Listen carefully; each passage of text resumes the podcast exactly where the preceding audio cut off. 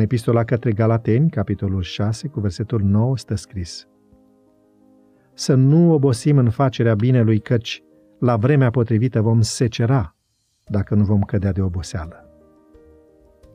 Pe 6 ianuarie 1982, un juriu a atribuit premiul Nadal, cel mai mare premiu pentru literatură decernat în Spania, lui Carmen Gómez Ojeda, o tânără scriitoare de 36 de ani, căsătorită, mamă a 5 copii și casnică, licențiată în filologie romantică și colaboratoare a mai multor jurnale și reviste.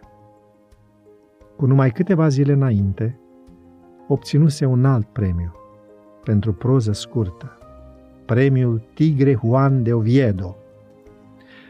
Se mai prezentase la alte 3 concursuri, fiind premiată la 2 dintre ele.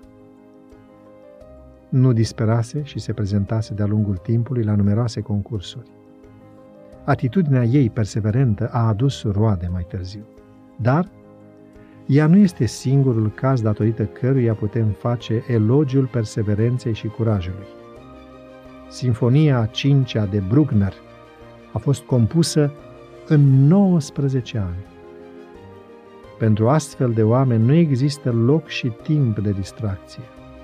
Perseverența, capacitatea de a încasa aparente eșecuri, darul de a nu pierde speranța în mijlocul dificultăților aduc adesea, după cum spune și versetul, o recoltă plină de satisfacții.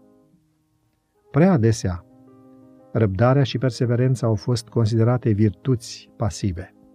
Să poți suporta și tolera adversitățile vieții fără să te plângi, să înduri, să suferi și să te resemnezi.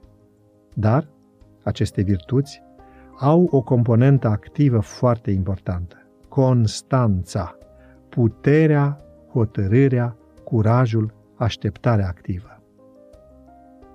În Evanghelia după Matei, o anumită propoziție se repetă în 2 ocazii: Cine va răbda până la sfârșit, va fi mântuit. Matei 10,22.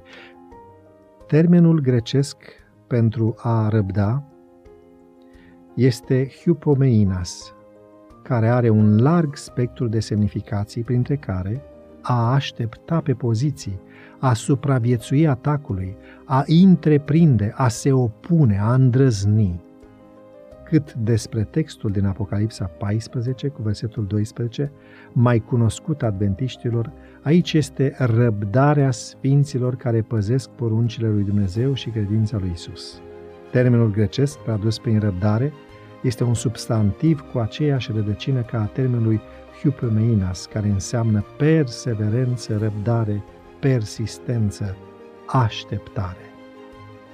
În vremuri de instabilitate ideologică, atunci când ești în pericol să-ți pierzi identitatea, în vremuri de dezertare, de oportunism religios și de pragmatism interesat, când este normal să-ți faci un loc sub soare, în vremuri de letargie pentru creștini, cauzate de o îndelungă așteptare, Dumnezeu ne cere să avem puterea, hotărârea de a persevera, pentru că foarte curând vom secera dacă nu vom cădea de oboseală.